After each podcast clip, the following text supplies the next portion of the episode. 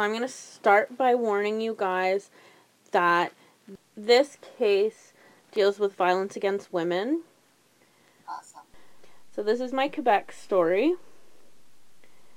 And also since it is the Quebec story, I apologize ahead of time. I may not pronounce everything correctly. My French is not is a little rusty. I got you, babe. So, I this don't got you, babe. you guys have probably heard of this case before. This is the École Polytechnique massacre in Montreal. I haven't actually. You might have just not you might just not recognize the name. Okay, yeah. I live under a rock, so you never know. I think you've probably heard of it because like on our campus there's like a memorial thing every year. You probably just don't recognize the name. Okay, yeah. It's Yeah, it's very well known. So I'm gonna start by telling you about our perp. Um, his name is Marc Lépine. He was born October 26, 1964 in Montreal. His birth name was Gamil Rodrigue Liass Gharbi. It's Algerian, so I'm not I'm really not sure.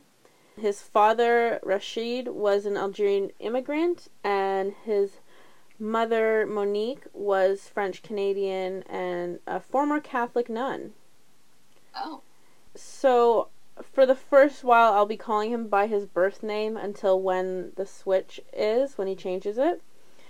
So, Gamil was baptized Catholic but received no religious upbringing. His family moved around a lot, and his first few years he lived in Costa Rica and Puerto Rico, where his father worked for a Swiss mutual funds company. And then his family returned to Montreal permanently in 1968, so he was four years old. His father was a possessive, jealous, and authoritarian man who was frequently violent to his wife and children. He forced his wife to act as his personal secretary, and she would type for him, and he would slap her if she made any spelling errors, and then make her start over. And she would have to, if she made an error, if the kids were fussing, if they were upset or anything, he didn't care. She had to finish what she was doing before she was allowed to go to the children. And he discouraged any kindness to the children because he thought of it as spoiling them by being nice oh, to them. Wow. Such spoils. Oh. Oh no, I just said good morning to my daughter. What a spoiled brat. um, What is this affection? Disgusting. now I realize now I didn't put uh, when his sister was born, but he does have a younger sister. But I didn't put her birth year in here. Um, in 1970, after his father hit him so hard that it left marks for weeks after, his mother decided to leave. And they were officially divorced in 1976. And the kids lived with their mother, him and his sister Nadia. The children saw their father on weekly supervised visits for a little bit in the beginning, and then Rashid ceased contact with his children shortly after him and Monique separated in 1971. So it really didn't last very long. So he was basically like, alright, I'm finally done with you guys. Yeah, pretty much. Awesome. Classy. Gamil never saw his father after that and refused to ever talk about him. And his father only ever paid two child support payments. So Monique, his mom, um, had to go back to work as a nurse, which she previously did. And then she started taking some classes to advance her career. And during this time period, while she's taking classes, the her children lived with other family members on weekdays and lived with her on weekends. We love a boss ass bitch though. Go mom. Monique sought family counseling in 1976 because she was concerned about the children. The psychiatrist said there was nothing wrong with uh, her son despite the fact that he was shy and withdrawn, but recommended counseling for his sister because she was basically being like by the sounds of it she was kind of just being a normal preteen girl and like standing at like not going along with everything her mom said which we all go through that phase Giving attitude. yeah I still do that. yeah Uh. me too but yeah i mean a, a different time so at age 14 he changed his name to mark lepine after being teased often about his arabic name and he hated his father anyway so there was no point like he felt there was no point keeping it and i believe that was his mother's maiden name but i don't know for sure so he was uncommunicated uncommunicative i can't even say that word Uncommunicative. Yeah, that. Showed little emotion and suffered from low self esteem and had chronic acne. His sister Nadia often teased him for acne and the fact that he didn't have a girlfriend.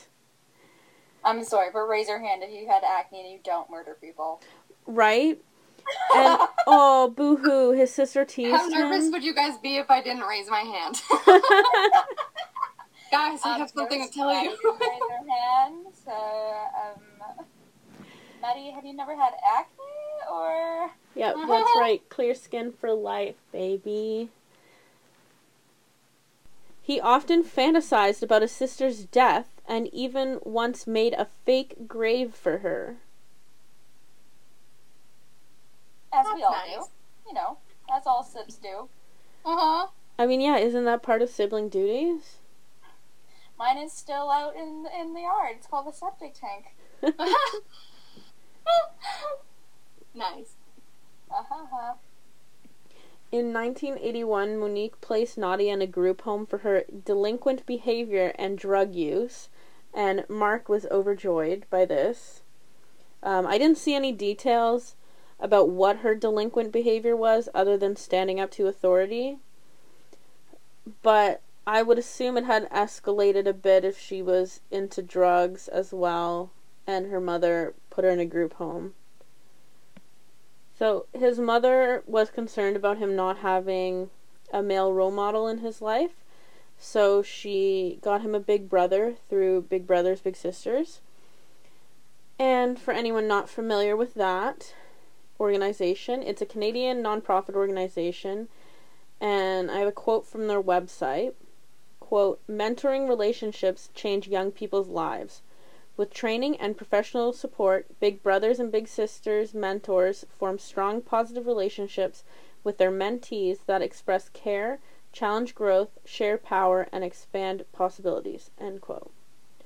So it essentially just sets young teens well, I'm not sure what the age range, age cap is, but it sets preteens and teens up with adults of the same sex to just kind of help them navigate life. And like my dad did it. They went to like they'd go to ho- local hockey games and go to the movies. Like just go do fun stuff and be a role model for them. Um, I also one thing that reminded me that I should address while I am aware that there are more than two genders, for the sake of the story, it only focuses on male and female, and nothing else is ever discussed. While there are many people involved in this, it just focuses on male and female. So at age 17, Mark applied for the Canadian Forces as an officer cadet in September of 1981, but he was rejected during the interviewing process.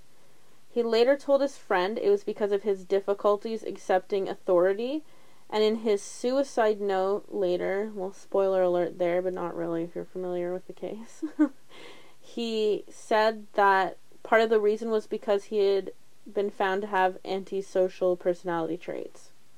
Gee, what gave it away? right? Um, at age 18, he moved to Saint Laurent, to his CEGEP. So, CEGEP is a publicly funded college providing a mix of programs that is exclusive to Quebec's education system. So, most, if not all, students in Quebec do a year of CEGEP after high school.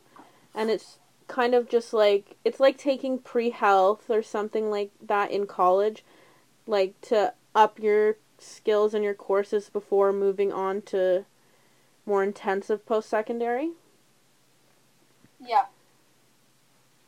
And soon after moving he lost touch with his high school friends. And this move marked the beginning of what he called the 7 years that brought him no joy. In 1982, he started a two year pre university course in pure science, and he worked part time serving food and doing custodial work at the hospital where his mother was now the director of nursing. He was described as nervous, hyperactive, and immature by colleagues. And after a year, he switched to a three year technical program geared towards immediate employment instead of more education. His teachers described him as a quiet, hardworking model student and said he generally did well in his classes.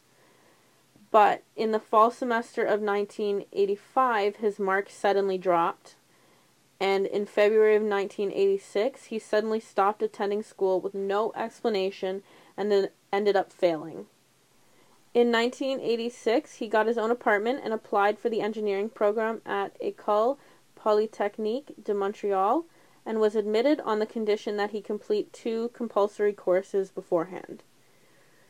In 1987, he was fired from his job at the hospital for his carelessness in his work, aggressive behavior, and disrespect of superiors and he was enraged by this dismissal and described a plan to commit a murderous rampage and then suicide. His friends said he was unpredictable and often flew into rage often flew into rage whenever he was frustrated. he frequently goes to raves. oh, sorry. I mean that is a good way to get your frustration out. Yeah, angsty teens have to get it out somehow.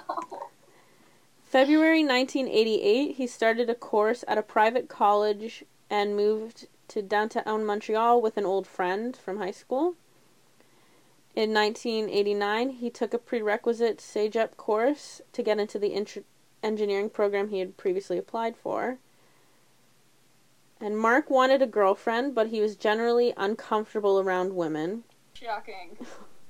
He tended to boss women around and try to show off his knowledge. Oh. Another shocker. Truly.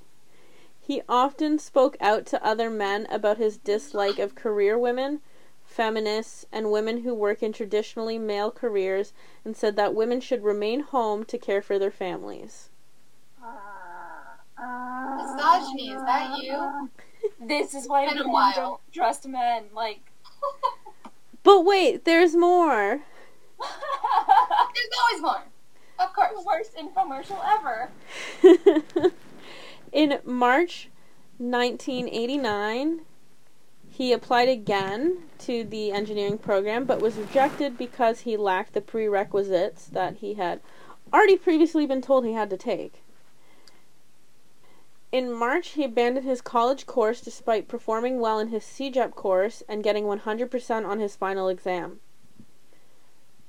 In April 1989, he met with a university admissions officer and complained that women were taking over the job market from men.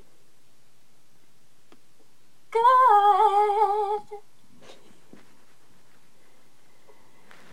So now we shall get into his horrible, horrible crimes. Great, great, because what he hasn't done, what he's done already hasn't been enough. Well, he hasn't really committed any crimes yet. He's just been a shitty fucking person. Yeah, he's just trash talked. Like, he's been a man so far. It only gets worse from here. Exciting. And then it got worse. So, this massacre he committed appeared to have been planned for months and is considered the second deadliest mass shooting in recent Canadian history. In August 1989, he picked up an application for firearms acquisition certificate and received his permit in October. On November 21st, same year, 1989, he purchased a Ruger Mini 14 semi automatic rifle at a local sporting goods store and said he, he was going to use it to hunt small game. Okay, women aren't that small. We come in all different shapes and sizes, asshole. I mean, I don't think he was. He could realistically go in and be like, "Hey, I'll take a bullet for a moose, please," and they're gonna be like, "What the frick are you doing in Montreal, bud?" Yeah, really. Between October and December 1989, he was seen at least seven times on campus of École Polytechnique. December 2nd, 1989, he got his mother a present despite it being several weeks before his birthday, which is just kind of a weird Yeah, that's fact. planning ahead. Before Yeah. his birthday or before her birthday? Well, he got her a present. It was near her birthday, but like her birthday wasn't for several weeks. Oh, okay. I thought you said his birthday, and I was like, why is he getting a present? No. No. her? And He's he, getting himself a present because he's doing such a good job being an Asshole. yeah. so another interesting fact that kind of points towards pre-planning is he had always previously been very punctual when paying rent, and then he just didn't pay December. So, here's where it all really begins. So here's when he becomes a shitty person. Great. Well, A shittier person. On December sixth, 1989, at approximately 4 p.m., Mark walked into École Polytechnique and he went to the second floor. He first sat in the office of the registrar, where he was seen rummaging through a plastic bag, and he didn't speak to anyone, despite the, a staff member asking him if she could help him with anything, like, why are you here? Why the frick are you standing around rum- rummaging in a plastic bag, my dude? Like, uh, Then is he, your school bag? Are you okay? he then left. I'm sorry. When you said he walked into and then paused, my stupid friggin' idiot brain was like, a lemonade stand.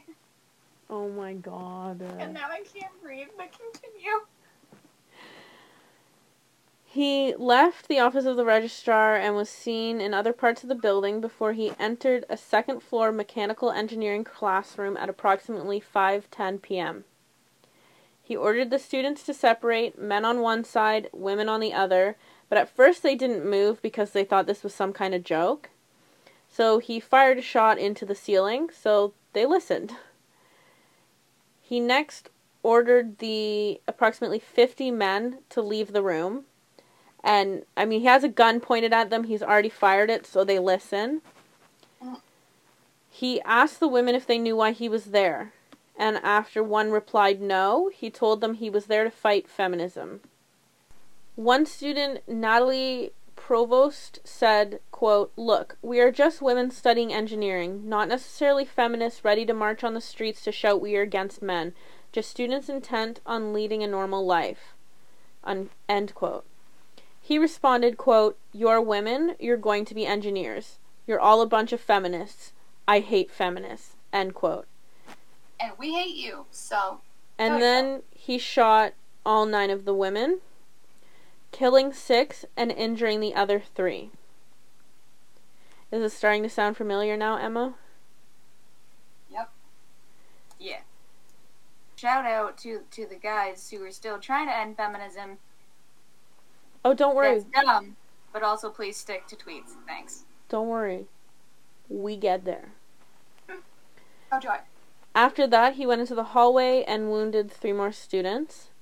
And then he entered another room where he tried twice to shoot a woman, but his weapon failed, so he ran into the emergency staircase and reloaded. And then he tried to go back to that same classroom, but they obviously had already locked the door. He fired into the door three times, but still couldn't get in, so he left. He continued down the hallway, shooting at other students and wounding one. He then went into the financial services office, where he shot and killed Maryse uh, Laganière through the window of the door that she had just locked to stop him from entering. Fuck. Next, he went to the cafeteria where about a hundred people were gathered, and everyone scattered after he shot a woman standing near the kitchen. Then he entered an unlocked storage area where two women were hiding from him, and he shot and killed them both.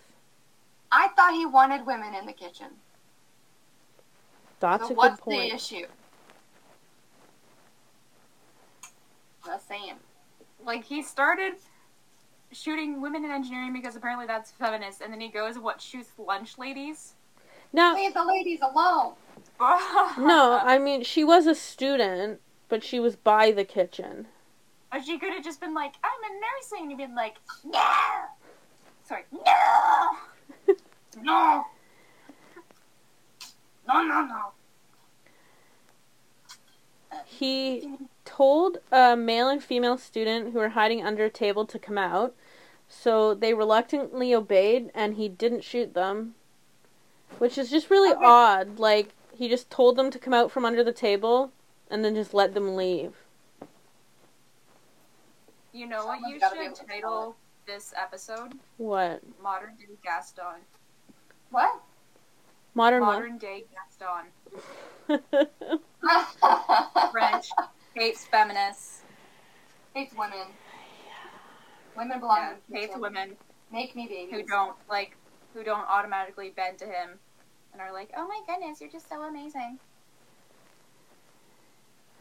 so And when a woman says no, it goes off the deep end. He went up to the third floor where he wounded two male and one female student in the hallway. And then he entered another classroom and shot and wounded Maryse Leclair, who was standing at the front of the classroom on the low platform. He shot at students sitting in the front row and killed two women who were trying to escape. He went over to more female students, wounded three, and killed one. He then changed the magazine in his gun before going back to the front of the room and shooting in all directions. Maryse Leclair was asking for help, so he pulled out a hunting knife and stabbed her three times. Approximately 20 minutes after he had beco- began this attack, so around 5:30, and after stabbing Maryse, he turned the gun on himself and killed himself. He couldn't have done that sooner. A total of 14 women were killed that day. How many were injured? Four men and 10 women. That's horrible. The first police on scene set up a perimeter and didn't enter the building and waited for backup. And during this time, while they were waiting, multiple women were killed. Ça not fantastique. So, next, I'm going to tell you all of the 14 victims' names, the women who died. So, I'm just going to read through them all. So, Genevieve Bergeron was born 1968 and she was a civil engineering student. Helen Colgan was born 1966 and she was a mechanical engineering student. Nathalie Croteau was born 1966. She was in mechanical engineering. Barbara Dagenal was born in 1967, also a mechanical engineering student.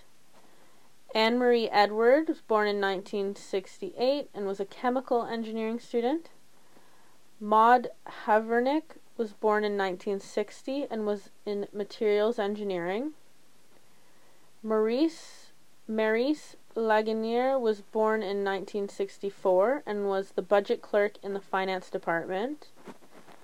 Maryse Leclair was born in 1966 and was a materials engineering student. Anne Marie LeMay was born in 1967 and was a mechanical engineering student. Sonia Pelletier was born in 1961, also mechanical engineering. Michelle Richard was born in 1968, was materials engineering student. Annie St. Arnauld was born in 1966, also mechanical. Annie Turcotte was born in 1969 and was in materials. And this last name I have no chance at pronouncing right, so I apologize. Barbara Klucznik Widajewicz was born in 1958 and she was a nursing student. So those are the 14 women he killed that day. A three page suicide letter was found in his jacket pocket. And it was never officially made public, but it was leaked in November of 1990 to journalist Francine Pelletier and was published in the newspaper La Presse. In his letter, Lépine claimed political mo- motives and blamed feminists for ruining his life. He considered himself a rational person and expressed admiration for Denis Lortie, who had attacked the Quebec National National Assembly in 1984 for political reasons and had killed three Quebec government employees. It also contained a list of 19 women who he wished to kill because they were feminists. and now, to be clear, his definition of feminist is just not a homemaker. Doesn't matter what you're doing, what field you're in, anything. If you're not at home with babies cooking, you're a feminist. Love that. He, he would have hated to see today. Yeah. Good thing he killed himself, otherwise he might have had a heart attack. Another letter he had written to a friend promised an explanation for the massacre via clues left in his apartment, but the hunt only led to a suitcase full of computer games and hardware. I'm going to read his letter. It's fairly short, so. And it is translated from French, so it might not be make like complete sense in English, but it never does. Yeah. So here we go. Forgive the mistakes. I had 15 minutes to write this. See also annex.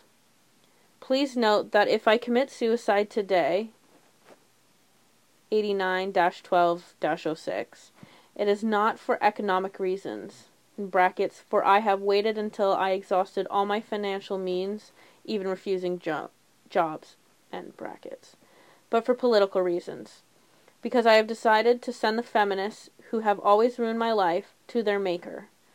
For seven years, life has brought me no joy, and be and being totally blasé, I have decided to put an end to those viragos.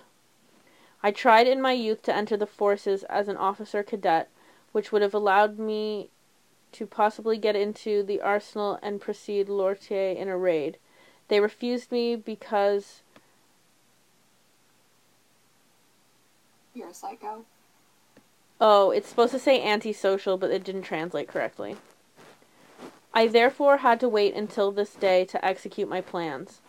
In between, I continued my studies in a haphazard way, for they never really interested me, knowing in advance my fate, which did not prevent me from obtaining very good marks despite my theory of not handing in work and the lack of studying before exams. Even if the mad killer epithet will be attributed to me by the media, I consider myself a rational erudite that only the arrival of the grim reaper has forced to take extreme acts. For mm. why persevere to exist if it is only to please the government? Being rather backward looking by nature, except for science, The feminists have always enraged me. They want to keep the advances of women, example, cheaper insurance, extended maternity leave preceded by a preventative leave, etc., while seizing for themselves those of men. Thus, it is an obvious truth that if the Olympic Games removed the men women distinction, there would be women only in the graceful events. So the feminists are not fighting to remove the barrier. They are so opportunistic, they do not neglect to profit from the knowledge accumulated by men through the ages.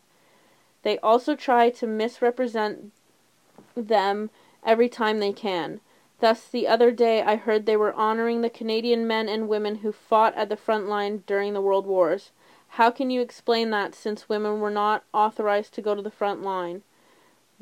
We will hear of Caesar's female legions and female galley slaves, who of course took up 50% of the ranks of history, though they never existed. A real casus belli. Sorry for this too brief letter. That's it. That's how he ends it. Well, and then he signs his name. Love jack off. I would just like to say there were women on the front lines of the wars as nurses. They were still right there. Yeah, the front line means the literally front line jack off. Yeah, they weren't fighting, but they were nurses. Yeah, it doesn't necessarily mean like they were their sh- shoulder soldiers. Mhm. Well, and just like the other things he points to in history about women didn't do it, they were still there. They still existed. They still contributed somehow. And that was actually Yeah. the first time I read his letter. I didn't read it ahead of time. Well, My like my grandma was in the U.S. Navy. I want to say. I think that's what you said before. Hmm. I think you've told me that before, and I think you said Navy before. Yeah, I think she was in the Navy as a secretary. And those people still have just as much chance at dying. Yeah, that too. Like they even if they're not in the trenches but at like the home base, that can still get bombed too. hmm Yeah, like every place is a high risk. Plus, like in some there's who do you think's looking after everything when the men are gone to war or whatever? Like if we're thinking the first war, um, when truly less women were involved, like. And I'm no history person, so I don't know much. So I'm probably going to sound like an idiot. But you know, the women stayed home. They took after the kids, like always. They took after farms. They took after businesses and everything. They Mhm. ran the literal world while the men were out doing this. Yeah, And, they had know, to so take- it was they had- They had to take over all the jobs and still take care of the children too because there was no other person to help them with it. Mhm. Yeah, like that's why Rosie the Riveter, the iconic picture, became because they were having to go into the factories and they had to, like, they had to take over making everything, and it wasn't like, oh no, the country is falling apart. The women have to do everything. It was no. Men No, we gone. just have to fucking do shit. So let's fucking Yeah. do shit. Men are gone. Guess we better get in there and do it. If only they had taught us this And stuff sooner. like, hey, pants are great. We're keeping these. Time to get shit done. In pants. Yeah. Let's improve something while we're here. Yeah, women were like, pockets? Pockets. I mean, no, let's be honest, they probably had pockets in skirts back then. Yeah. I don't know why Um we took no It may have been deeper in men's pockets. pockets um actually so I always thought pockets stopped being a thing because of purses, but that's not true. It started during the whole uh witch trials era because it was seen as witches were hiding their spells and magic items in their pockets, so they stopped making women's clothes with pockets. Oh And my god, literally fuck off. pockets, that's why I got it. and then the bag industry took advantage of that and started making purses. Here, here's And that's not witchcraft? Spells. Hello? It's just a giant pocket. exactly. Okay, so um next I'm kind of going to get into like some of well, some of like the why he might have come to this, like the psychology aspect. Mhm. psychology, I guess, behind it, and attacks like this in general. So obviously because he commits suicide, he wasn't didn't actually talk to anyone after, so there's no official diagnosis or anything. A forensic psychiatrist who interviewed Marc's friends and family that had access to his letters suggested that he may have had a serious personality disorder. Which, like, yeah, I could have guessed that. The psychiatrist also noted that his fantasies of power and success, combined with a high level of self criticism and difficulties dealing with rejection and failure, pointed to extreme narcissistic vulnerability. His feelings of powerlessness and incompetence were compens- compensated for by grandiose and violent imaginary life. So this is like him having the list of all the other women he wanted to kill and imagining murdering his sister.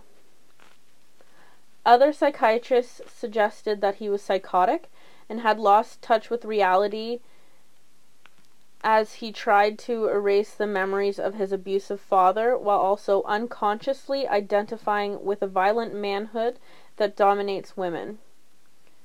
Other theories were that he had suffered some brain damage from his abuse as a child and or it led him to feel victimized as he faced losses and rejection in his later life. Which while speaking of rejection, I would also like to say he never actually dated, and from what I found, it's not like women rejected him all the time and that led to it. It was literally just the fact that he didn't get into university because he didn't meet the qualifications, so he decided to blame women. Because he was too lazy to do any of these extra courses, he decided that women were to blame. Yeah, not that they're any more to blame if they reject him a lot, but like that's the normal like that's what you usually see in cases like this, but really no woman have ever actually done anything to him at all except He's for sibling predicting that they teasing. Yeah. Monique, his mother, speculated that he may have suffered from an attachment disorder due to the abuse and sense of abandonment he had experienced in his childhood. And she also wondered whether he viewed her as a feminist and if the massacre might have been an unconscious attempt to get revenge for her neglect while she pursued her career and for his sister's behavior. Which is just so sad to think about. Like, his mom was blaming herself almost. And that's uh, women on you. That's that's women for you. Yeah. That's mothers in particular. yeah. Yeah. My Like- kid decided that he was a piece of shit and gonna shoot up school, so I must be to blame. And like In But some also, like, ways, some horrible therapists also do that too. Like my my aunt went to therapy and was really ticked off at my grandma for a long time because the therapist was essentially like, okay, okay, so you're an addict. Okay, okay, so you like to rebel. Okay, so it's your mom's fault. oh no. What? One sec. So you were saying, Sarah. So like yeah, sometimes it can be parents not faults, but just influences and like I like yeah, like n- no parent's perfect. But you can't go in the past and fix that. But when it comes down to it, it's your fault. Mhm. You did it you you did the dumb. You did you did the dumb thing. Yeah, and regardless of how you were raised, positively or negatively, like if you had a fantastic childhood or if you had a horribly abusive childhood, how you were raised does affect the kind of person you become. But at one point, you make a choice. Like, you make the choice are you going to continue the cycle of abuse or are you going to end it at yourself? For example. Like if he when he grew up, if he obviously he grew up, but like when he got out of that house and he went into the world and was like, "Oh crap, I'm talking to all these people and realizing I was not raised in a healthy manner." Hmm. Should I talk to someone about that? No, I should just rage. No, it was the 80s, of course not. Nah, let me just rave. So, many feminists and government officials viewed this as an example of misogynist violence committed against women, which, yeah, it was. Criminologists consider the massacre an example of hate against women. What gave it away? and some wondered if his actions were the result of societal changes that had led to increased poverty, powerlessness, individual isolation, or increased violence in the media and in society. So, basically, people wonder if it has to do with media and society, which, I mean, everything does have to do with society at some point. We are society, so yeah, but like it can't be our scapegoat for everything. At the end of the day, this guy's just a fucking asshole. Exactamundo. There, there have been horrible people in history. I can't name them off the top of my head, Hitler. but there have been people who started out as perfect pe- oh, people Oh, my God. and had good background. No, Hitler had a lovely childhood. Yeah, There you go. He just lot he got rejected from And- I, yeah. art school and there's- snapped. Yeah, and there's like pictures of Hitler, you know, being all nice with a little girl. It's like, yeah, s behind the monster there was a man, but he was still a monster. Yeah, and there's plenty of those. Yes. I kind of low key referenced a musical, but So, um, my next little section and final section is just kind of a bunch of stuff that happened after this. So, obviously, he never went to jail or anything because he commits suicide. And like I said, with the psychology stuff, none of that is official. None of those um, illnesses are official diagnoses because he was dead, so they never spoke to him, and you can't diagnose someone without speaking to them. So afterwards, um, a few anti-feminists were seeking to, or still are seeking to rehabilitate Marc as a hero of their cause. Sorry, Emma, you look like you're gonna say something, so I paused. No, I was just thinking, what the fuck? That's my what the fuck face. Okay. The Quebec and Montreal governments declared three days of mourning following the event, and a joint funeral for nine of the 14 women was held at Notre Dame Bas- Basilica on December 11th, 1989. So that was five days after. The funeral was attended by the Governor General, Prime Minister, Quebec Premier, and Montreal Mayor, along with thousands of mourners. A House of Commons subcommittee on the status of women was created in response to the shooting, and they released a report titled The War Against Women in June of 1991. The federal government followed the committee's recommendations and created the Canadian Panel on Violence Against Women in August of 1991. The panel released a final report titled Changing the Landscape Ending Violence, Achieving Equality in June of 1993.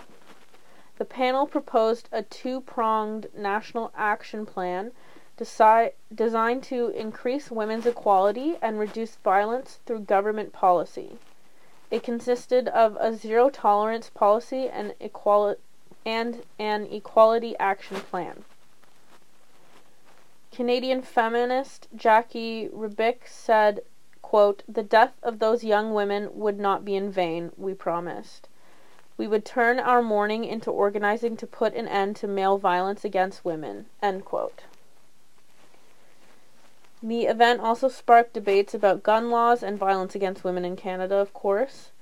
The Coalition for Gun Control was formed shortly thereafter and their efforts contributed to the November 1995 adoption of Bill C 68, which was the federal firearm control legislation, which includes mandatory registration of all firearms, licensing for all firearm owners, a national registry for all weapons, background checks, verification processes, and controls on ammunition sal- sales. That's awesome. Yeah. But it sucks that that's what had to happen for, you know, logical things to be put in place. Yes, definitely. But it shows Progress? Yes, and I was gonna say not to get too political, but really, how is this not? How has this not at all been political up until this point? But it shows the difference between Canada and the U.S. We had a mass murder in the '80s when the weapon was a gun, so gun laws changed. Yeah, we responded. Logically, hmm what's that? And I mean, I'm not even gonna get into that because it just, I can't. Opens a There's bucket of podcasts for that. Yeah, well, eh, like, I think everyone who's into, well, most people at least who are into true crime have a specific topic that they just can't handle. Mine is school shootings. This is different. Um, You know, it's not to be like, oh, it's adults, it's okay, but it's definitely different from like a like Sandy Hook. yeah, I mean ones like Sandy Hook and ones where kids go to their high school and kill a bunch of other students. And I just have a I just can't do those cases. I just can't. Like if a podcast I listen to does an episode on them, I can't listen to them. I just for whatever reason, I just can't. The male survivors have been criticized for not intervening. And a right wing newspaper columnist named Mark Steyn blamed the men not intervening on a quote culture of passivity end quote among Canadian men. Uh, there was a freaking gun mark. Yeah, no, that's an interesting t- point because, like, I yeah, obviously everyone would want to be a hero in that situation, and me now picturing myself, I'd want to somehow be a hero. But like reality wise, gender, race, ethnicity doesn't matter when it comes to like preserving your life, and so that really plays on the male stereotype of protecting the women, and it's like that's another side of things that needs to change. Well, Yeah. exactly. And if it was like- the other way around, if a bunch of men had been murdered and women had been injured, the women wouldn't have been criticized for not stopping it. No, Yeah. exactly, like that's a whole lot of talk for a guy who wasn't in the situation. hmm exactly. Like what? Oh, suddenly I forgot that men are made of men are made of Kevlar and can just leap in front of a woman and like Superman the bullet and stop it in slow motion. Like you weren't in the situation. Shut your face. Like there's a whole lot of difference between talking about being in the situation and actually being in the situation. It's like CPR training. Like yeah, you practice on the dummy, and then there's a real life body in front of you that's choking, and you're like, oh frick, what do I do again? Exactly. And it goes for so many things. Like people are so quick to judge how people react in in crises like how parents of missing children or murdered children will be criticized for either being too emotional or not emotional enough or being too rehearsed or but you never know how you're going to react until you're in that situation. And a lot of people I would, I mean, I have nothing to base this on, but I would argue majority of people do not react how they expect themselves to. That's every time I've ever heard anyone in a traumatic experience be like, "Yeah, no, I didn't expect that. Like, I didn't know how to handle it." Exactly. Yeah, we can talk all we want to about we, what we would do, what we would do, what we would do, but when it actually happens, your body takes over and something else happens. Like, Shit happens. So obviously, many of the male survivors have expressed remorse for not doing anything to stop him.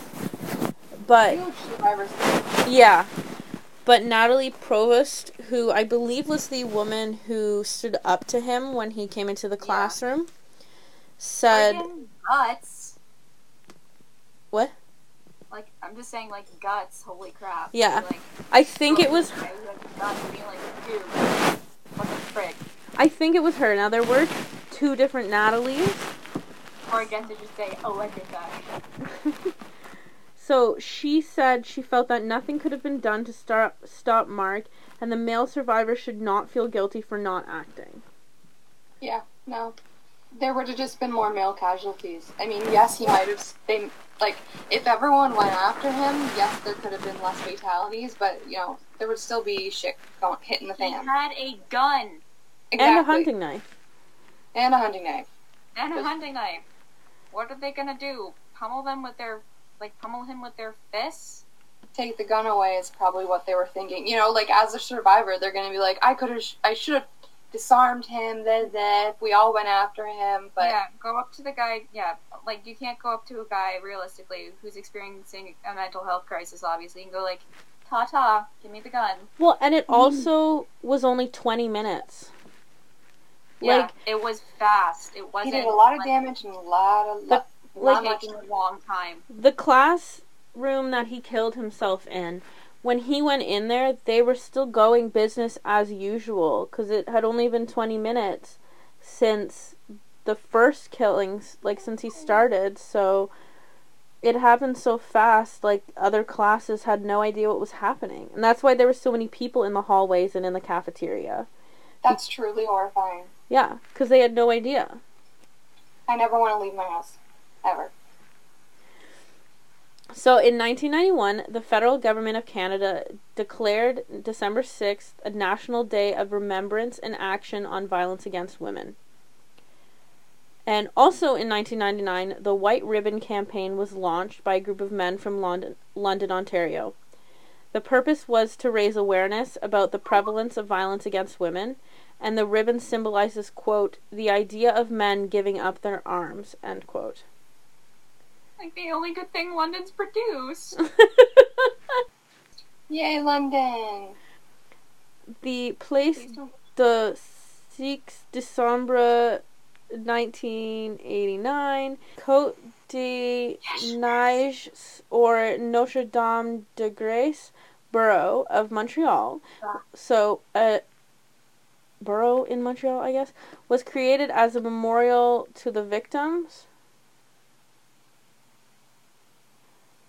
So so it's located at the corner of Queen Mary Road and Decelles Avenue near the university.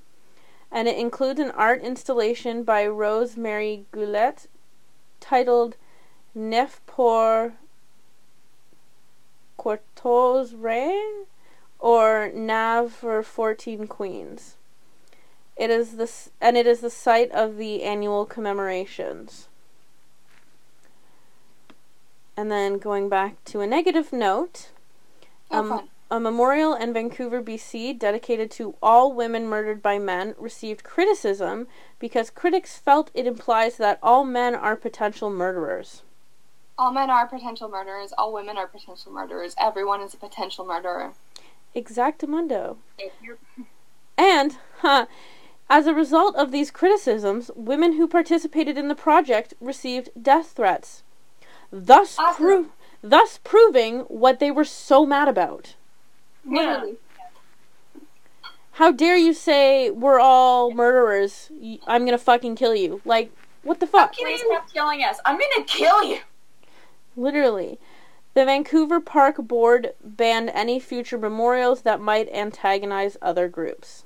Men. Oh come on. Might antagonize men. Well, and other groups, They're I really think, too. sensitive. We don't want to anger them, so can we just please stop? And then this is kind of irrelevant, but also quite sad. His sister Nadia died from a drug overdose at age 28 in 1996. Poor girl.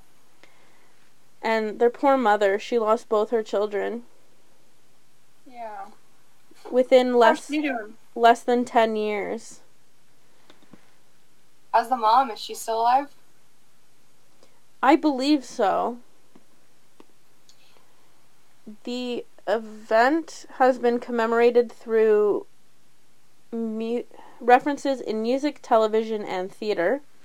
In 2004, a play about the shootings called The Anorak by Adam Kelly was named as one of the best plays of the year by the Montreal Gazette.